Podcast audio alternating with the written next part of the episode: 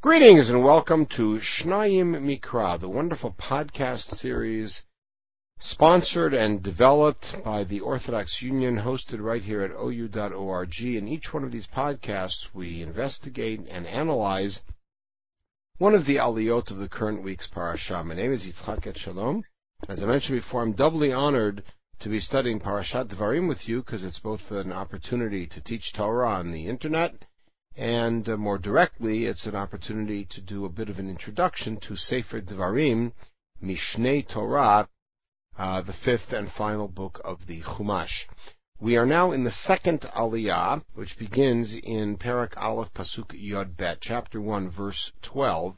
And again, as I mentioned in the previous, at the end of the previous podcast, the common custom is that although we read the first 11 psukim on Monday and Thursday and Shabbat afternoon, when we're not going to be reading any further, on Shabbat morning when we read the full parasha, uh, we do so um, ending at pasuk Yod in order to be able to begin with Yod Aleph and not to begin with the um, negative sense, the negative connotation of Pasuk Yod Bet, which is Echa Esalavadi. But, as per our study, we'll read it that way, Echa Esalavadi, which is the beginning of, um, of the Aliyah.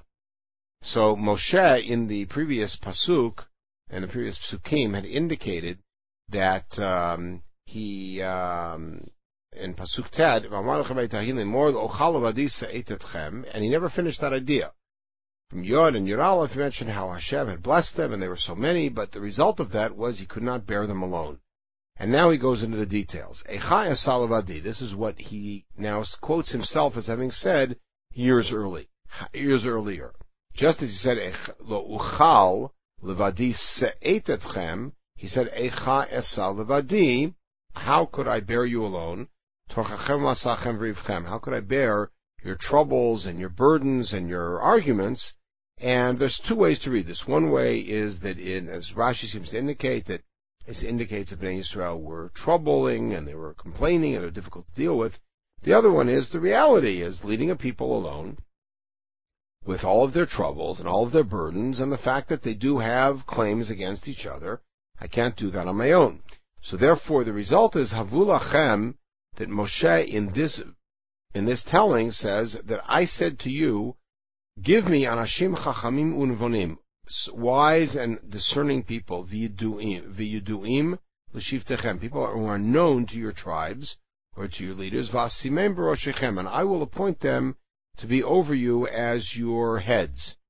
Now, this of course echoes, and as I mentioned in the introduction in the last podcast, uh, Sefer Dvarim, often one of the most interesting things to see about Dvarim is our particular stories that we are familiar with from the first four books, and specifically from Shmot and Bamidbar, uh, in Dvarim, are presented from a different perspective. This is invoke. This piece is invoking a story that we're familiar with from Shmot Yudchet, which is Yitro's advice to Moshe.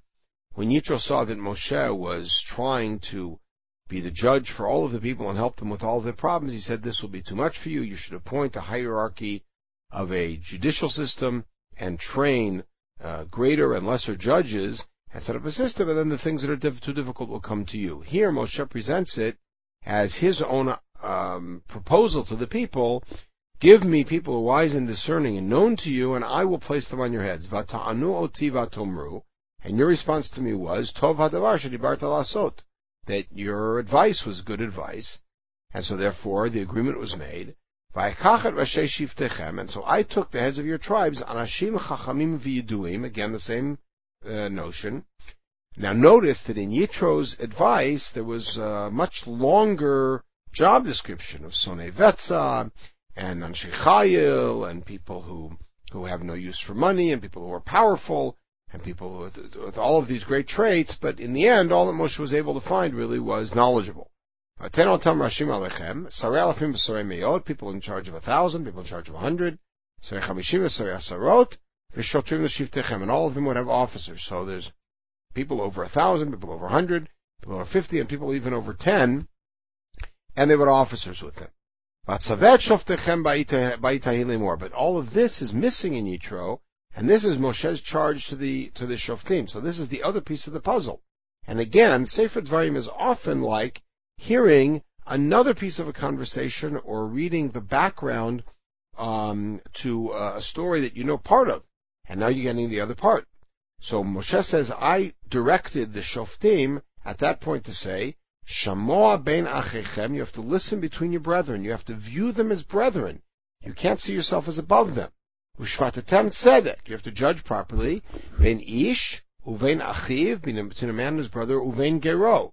And this is, from a perspective of most of human history, a revolutionary thought that a stranger residing in your midst has equal rights, and you have to listen carefully to the arguments. You may not favor anyone. This is where a whole set of halachot of, of uh, seating one litigant in, in, a more favorable position, or or smiling towards him when you don't smile towards the other one. All of those prohibitions most of them are lined up in, in uh, fourth parak of Masachet Shavuot, third parak. Uh, lo takiru fanim b'mishpat kakaton kagadol tishmaun. You have to listen to the small one and the big one. Meaning, and there's several ways to interpret this. At most, both the simple pshat is you have to listen to an insignificant person just as much as you listen to a significant person. It may also refer to you have to deal, give full attention to a small case like a big case. This is a law. This is the first uh, mitzvah in Sefer Dvarim. You're not allowed to be afraid of anybody. Kamishpat. It belongs to God. Justice belongs to God. Anything too difficult to you, you bring to me, and I will listen to it. He had called ta'asun. And then I commanded you. Now we're away now from the story of the Shoftim. But notice what Moshe does. He says, I commanded the Shoftim what to do, and now I commanded you what to do. And, and now, that finishes the picture. And then we traveled from Chorev, meaning all of that happened at Har Sinai. And then we traveled from Har Sinai. And there's nothing else about Har Sinai that he's going to tell in this segment of the retelling. It will wait until Parshat Vatchanan to get to that.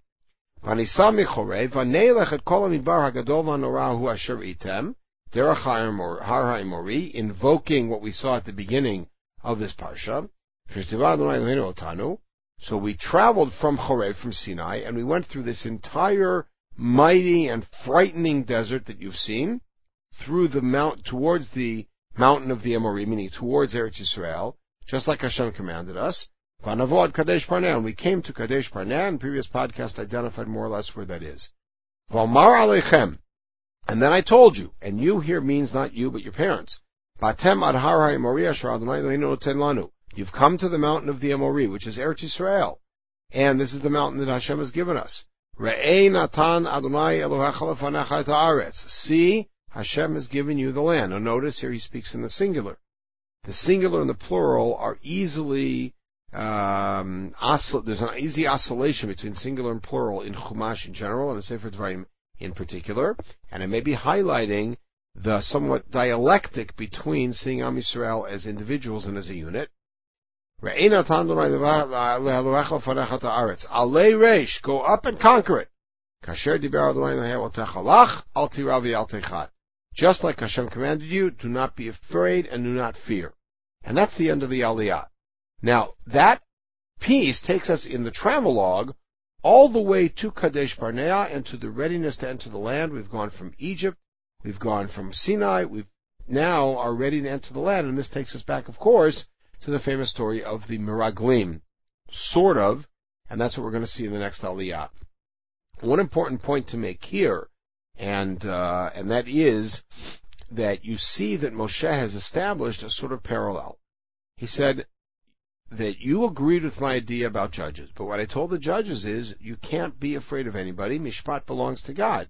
And your judges know that. And the judges who you agreed to appoint and who are the heads of your tribes are people who know that they are only answerable to God and they have to treat each one of you equally, and that's how they've been operating. We will assume so, because Moshe then uses that as an object lesson. He said, and that's exactly what I told all of you.